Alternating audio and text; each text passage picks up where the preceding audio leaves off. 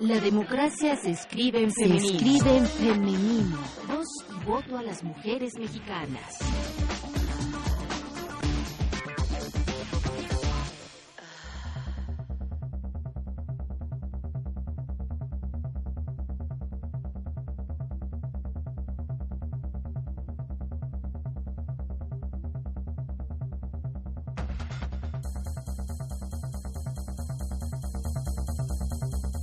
Legisladoras impulsan comisiones para buscar justicia para las mujeres.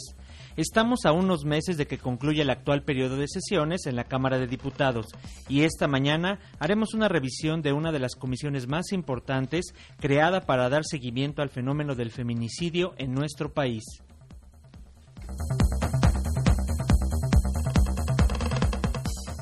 exigen a diputado electo dejar su cargo para responder ante la justicia.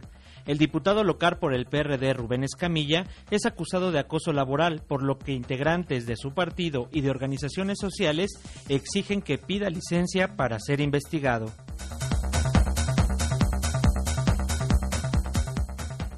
empresaria con visión de género. Continuamos con la revisión de los logros que las mujeres de la actual legislatura alcanzaron. Esta mañana toca el turno de J. Cole Polemski.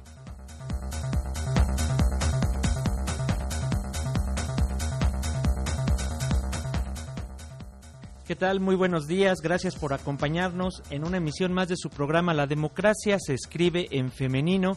Ya estamos más que listos y listas todo este equipo de profesionales de la información y la comunicación quien le va a traer en esta media hora lo más relevante que está ocurriendo, que está ocurriendo muchísimo en nuestro país después de esta polémica elección del 2012.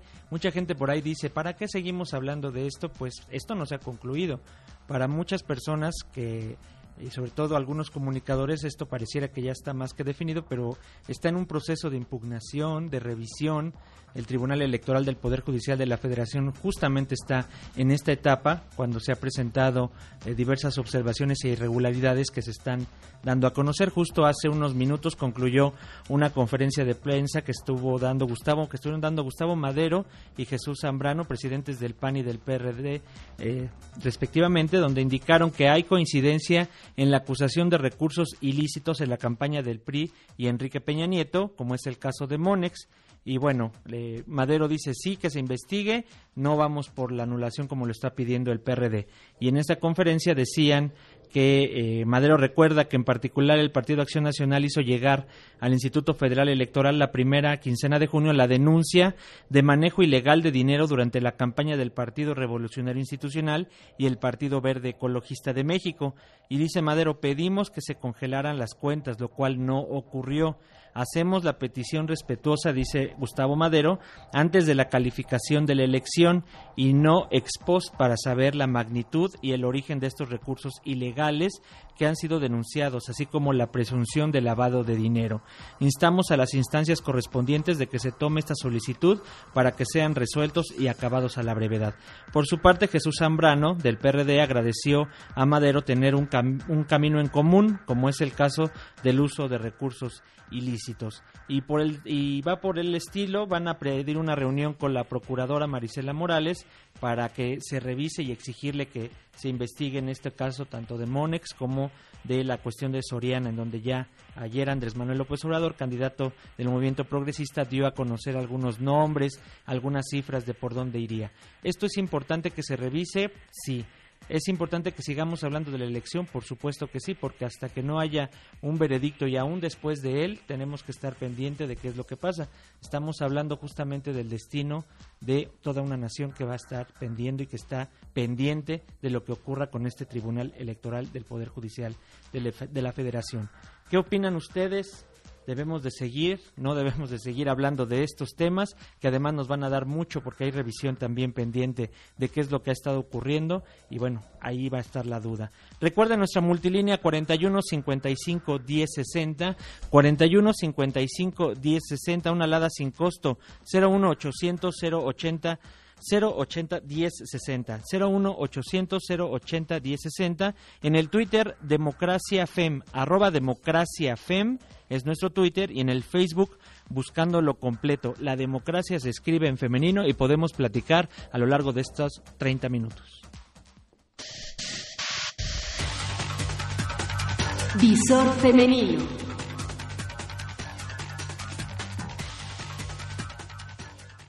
Dirigente del PRD en la Ciudad de México, Manuel Oropesa, se pronunció en favor de que el diputado local electo Rubén Escamilla, exdelegado en Tláhuac y presunto abusador sexual, pida licencia a fin de que no tome posesión el próximo 14 de septiembre. Por su parte, mujeres priistas se manifestaron en la Comisión de Derechos Humanos del Distrito Federal exigiendo que el organismo intervenga, ya que señalaron que Escamilla cometió el delito de acoso laboral al solicitar favores sexuales a cambio de una base. Las priistas recordaron que el diputado local electo eh, acudió a recibir la constancia de mayoría al Consejo Distrital del Instituto Electoral del Distrito Federal en Tláhuac y que ahora pretenda ocupar el cargo por tres años.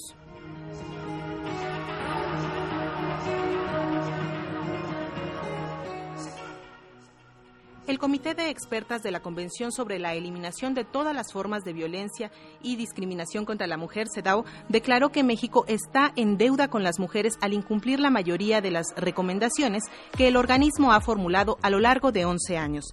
En el ámbito de los derechos políticos, el comité reconoció un avance en las elecciones de este 2012 debido a que la presencia de mujeres en cargos de elección popular se incrementó de 37 a 37.2% de representación femenina en el legislativo. Sin embargo, activistas y comunicadoras siguen siendo blanco de ataques, situación que pone en riesgo la democracia.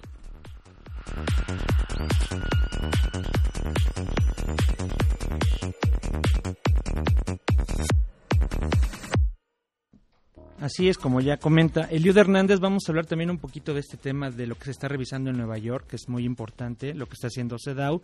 Pero bueno, primero démosle paso y le damos la bienvenida a Ángela Alfarache Lorenzo, maestra en antropología por el Instituto de Investigaciones Antropológicas de la UNAM. Ángela, bienvenida. Hola, muchas gracias. Sí. Buen Muy amable día. por la invitación.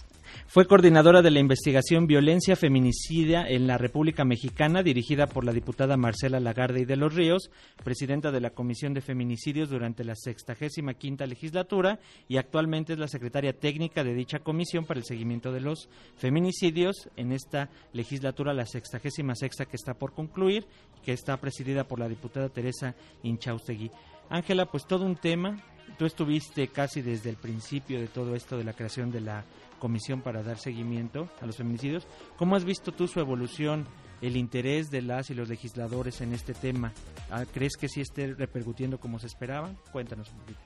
Pues yo creo que en sí la comisión desde luego ha rendido trabajos y trabajos muy importantes. Ha sido reconocida desde que se fundó, se creó por primera vez eh, justo cuando la presidía la diputada Marcela Lagarde eh, en ese periodo.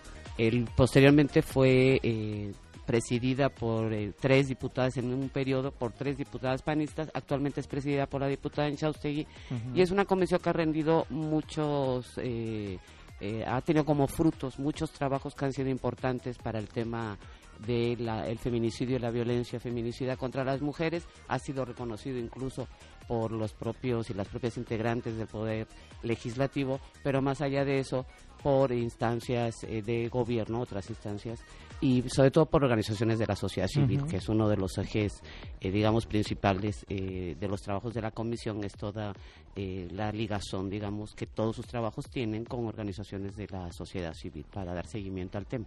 Ángela, para que la gente tenga una idea más clara de la cuestión del feminicidio, sobre todo cuando estamos hablando de más de 70 mil muertos, 300 mil muertos en el actual eh, sexenio, ¿cómo poder identificar cuando es un caso de feminicidio y no como un caso más de algún alguna revancha de grupos delictivos o de acciones colaterales en esta guerra contra el narcotráfico? Mira, la, la, la categoría de feminicidio fue, eh, yo sé que para muchas personas es compleja, porque además se dio que fue creada primeramente a nivel eh, de la academia, fue desarrollada eh, primero por eh, Diane Russell en Estados Unidos, posteriormente la retomó aquí la doctora Lagarde y la desarrolló ampliamente y cuando ella fue diputada por eso impulsó la creación de la Comisión Especial para el Seguimiento de los Feminicidios eh, en, en la 59 legislatura eh, y ha tenido un desarrollo académico. Por suerte, en esta, en esta legislatura logramos que se tipificara ya como delito. Lo que se inició en la 59 legislatura, ahí el gran logro de esta comisión especial fue eh, la elaboración y la promulgación de la Ley General de Acceso de las Mujeres a una vida libre de violencia, que ha sido un hito tanto en este país como a nivel latinoamericano e incluso mundial, porque es reconocida como una de las leyes claves en la materia en, eh, por eh, organismos internacionales como ONU Mujeres y el PENUS. en esta legislatura tuvimos otro gran logro que fue que se tipificara en el Código Penal Federal el feminicidio.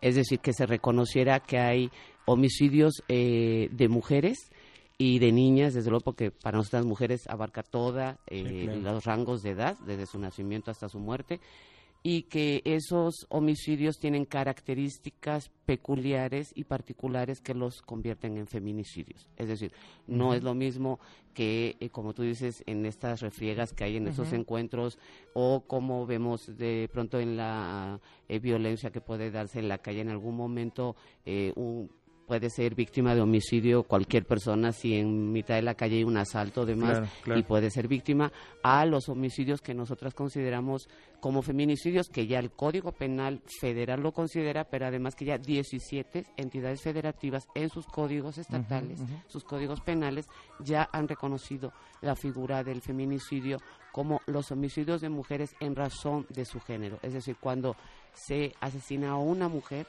porque es mujer los tipos penales de luego son complejos y desglosan una serie de causales que determinan si un homicidio es o no un feminicidio, como por ejemplo que el cuerpo presente eh, señales de haber sufrido tratos crueles o inhumanos, que la víctima haya estado incomunicada anteriormente a su muerte, eh, que el cuerpo sea expuesto en lugares públicos, en fin, en cada entidad se ha desarrollado ese tipo penal con determinadas características. Entonces, si un, eh, encontramos el cuerpo de una mujer o se denuncia un homicidio y eh, reúne una o varias de esas causales, de ahora en adelante ese homicidio se calificará como un feminicidio, tiene penas mayores a un homicidio, este, porque precisamente eh, se considera eh, en, defensa de los derechos de las mujeres que, que tiene el agravante de que fue asesinada porque era una mujer.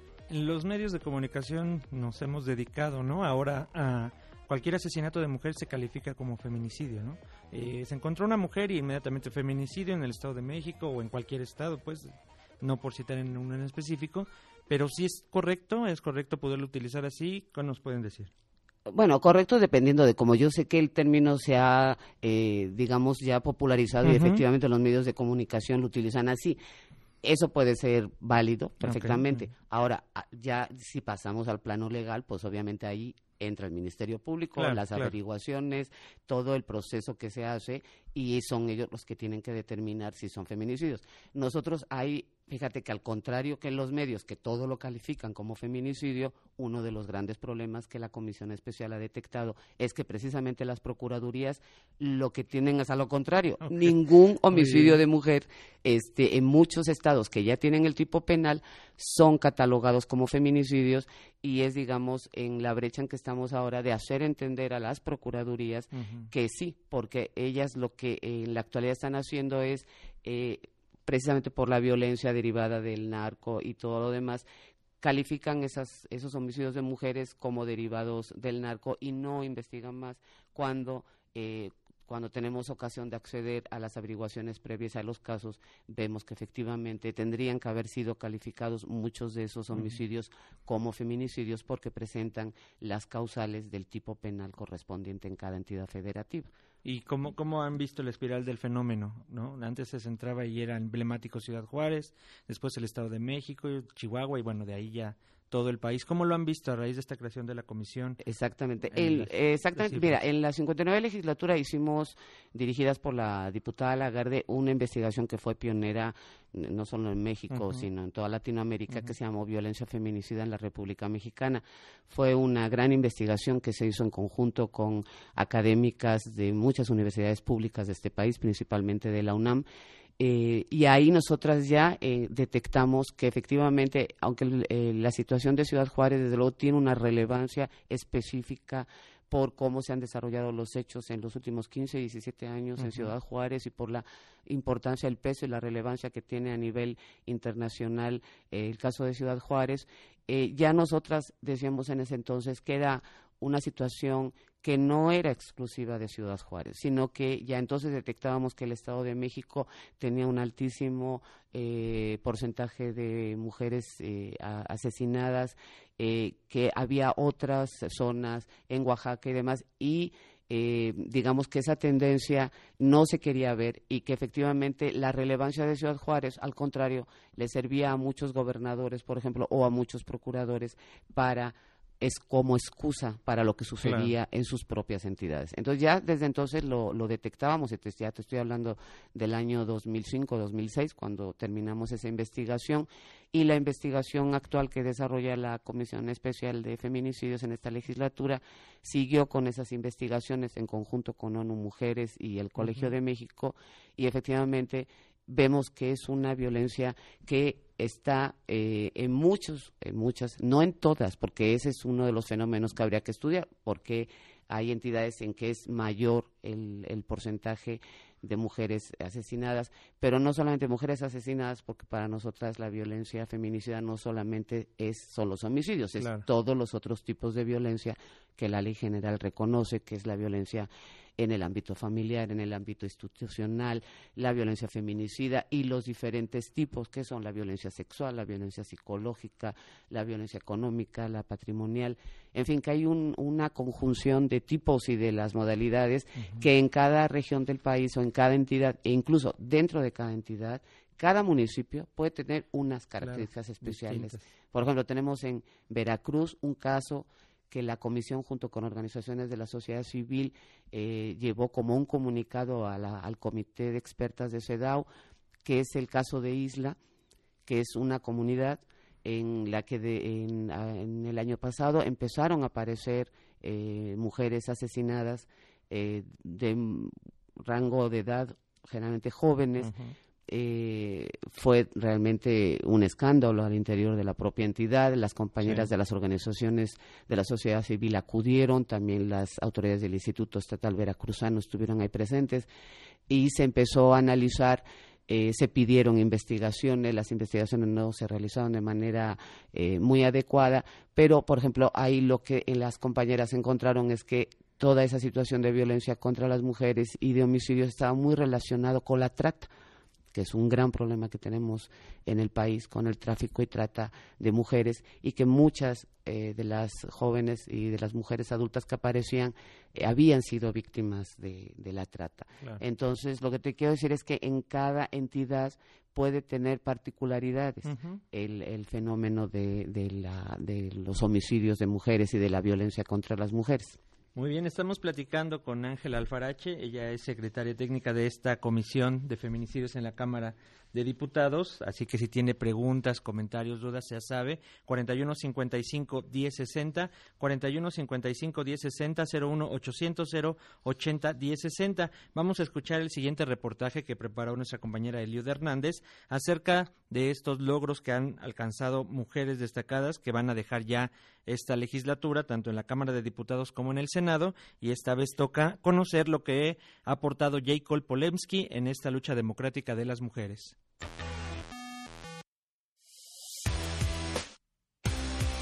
Compromiso social y defensa de las empresas mexicanas cambiaron el rumbo de Jacob Polewski tras 17 años de liderazgo empresarial que la llevaron a ser la primera mujer al frente de la Cámara Nacional de la Industria de la Transformación, Canacintra.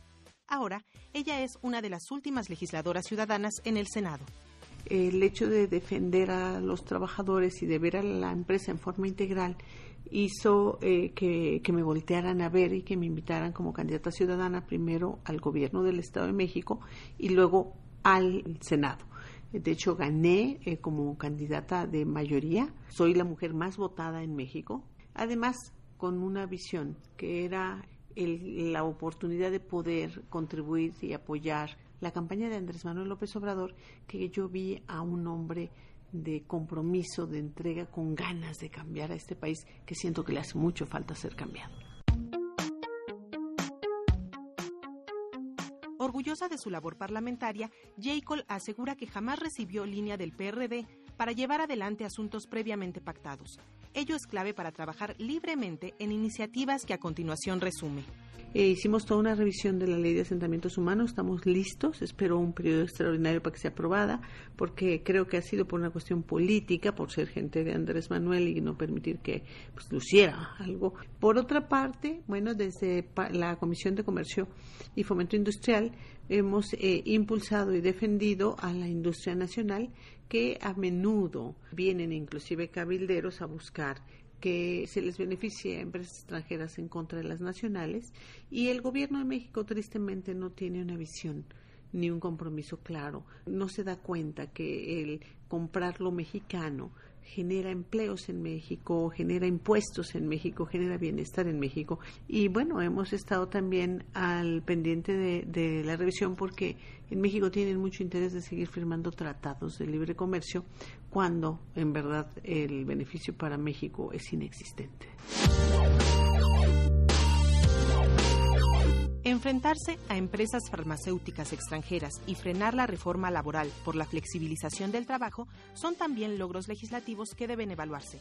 Muchas veces te evalúan en forma cuantitativa, o sea, a ver cuántas iniciativas propusiste o cuántos puntos de acuerdo, pero a lo mejor no se aprobaron. Digo, realmente tendrían que evaluar por lo mucho que haces para que no se aprueben cosas que son una aberración, como esa reforma este, energética que ha sido una atrocidad y bueno, yo estuve en ese grupo que estuvimos en contra de esa aprobación. Entonces yo creo que la forma en la que trabaja el Congreso tiene que cambiar, tiene que tener cada día más eh, participación de académicos, de expertos y de ciudadanos y que también a las mujeres se les debe de pedir y revisar, igual que a los hombres, que no se hace, ni a unos ni a otros, su nivel de preparación y también su nivel de compromiso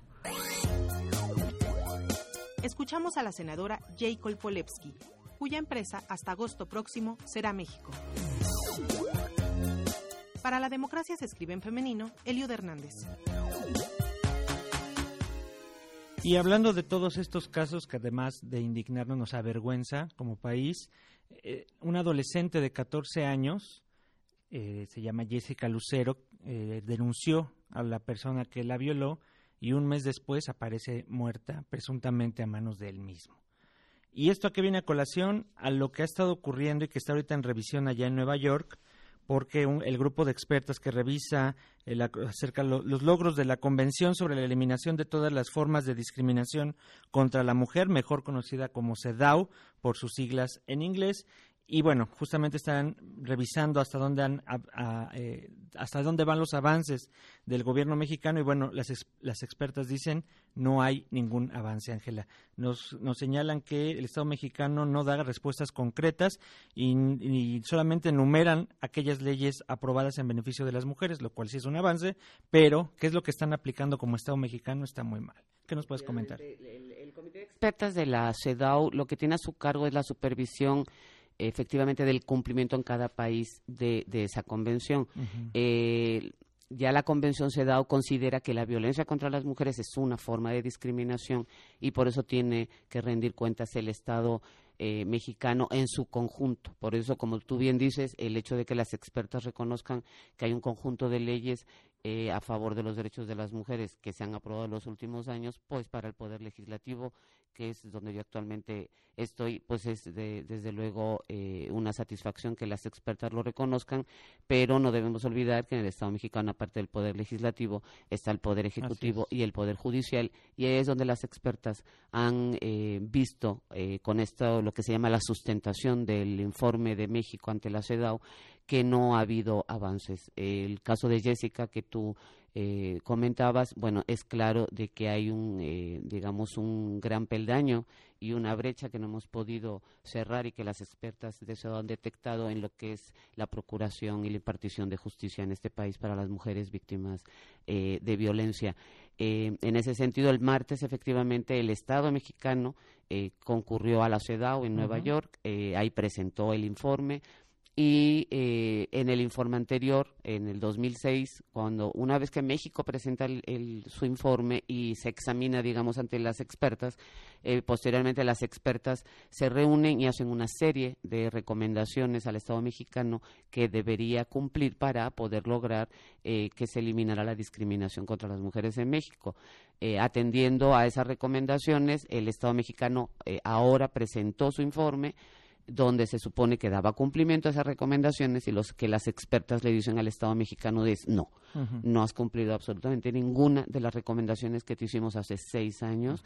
Por lo tanto, eso no es no solamente eh, implica que no se ha hecho nada, sino que ha habido un retroceso porque en seis años, al no cumplir con las recomendaciones que te hicimos, eh, eso significa que la situación de las niñas y las mujeres en este país ha empeorado eh, de manera exponencial. Las recomendaciones son eh, en todos los sentidos, es para erradicar la violencia contra las mujeres, erradicar la trata y el tráfico de personas, hay recomendaciones específicas en torno al derecho de las mujeres a interrumpir su embarazo, sobre mujeres migrantes, sobre mujeres indígenas, en fin, sobre todo lo que tenga que ver con los derechos humanos de las niñas y las mujeres en este, en este país.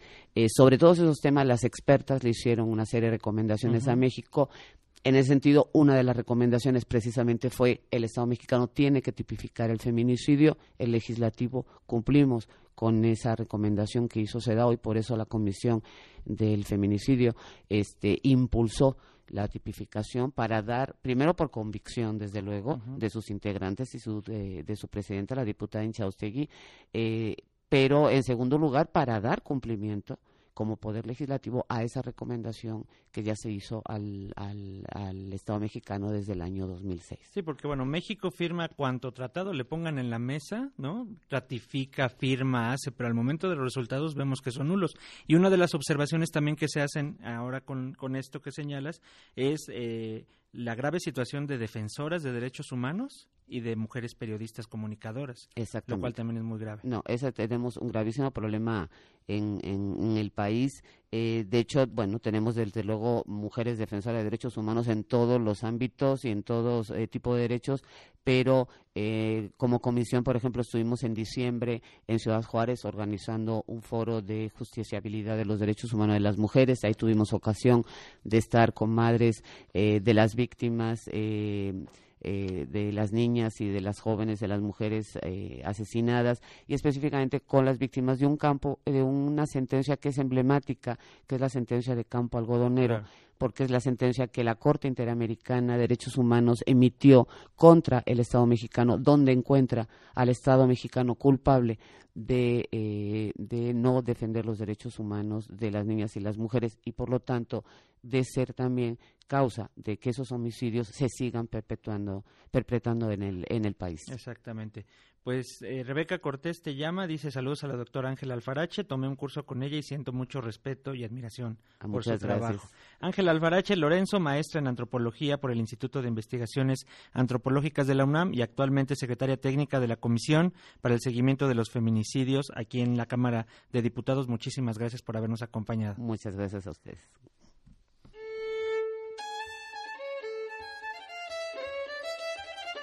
A lo largo de la historia hay trinidades que han sido significativas y ahora crearemos una, festejando el tercer aniversario de Paisaje Interno.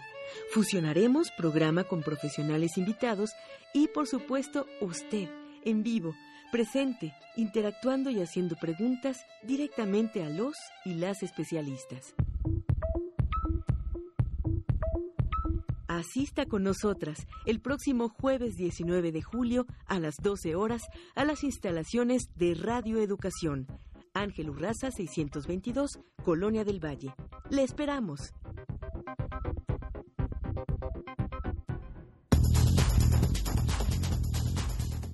No lo dude ni tantito, todavía tiene el tiempo suficiente para correr hacia las instalaciones de Radio Educación, Ángel Urraza 622, aquí en la Colonia del Valle estamos muy cerquita del Metro División del Norte, para que se sume a este aniversario de nuestra emisión, iba a decir hermana, pero nuestra madre, nuestra emisión madre, Paisaje Interno, cumple tres años y qué mejor que celebrarlo con todas y con todos ustedes. Así que si le da tiempo, córrale, tome el metro, tome el metrobús, lo que sea, y aquí nos vamos a reunir y nos vamos a poder conocer y platicar un ratito de todos estos temas que son muy, muy interesantes y también de las cuestiones de género.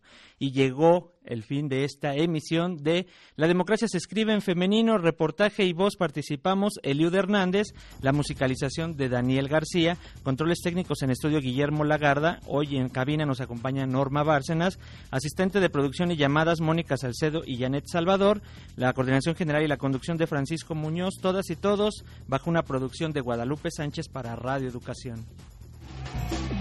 Las mujeres participamos y también decidimos. Decidimos. La democracia se escribe en femenino. 1060 de amplitud modulada. Radio Educación. Desde la ciudad más poblada del mundo. Radio Educación.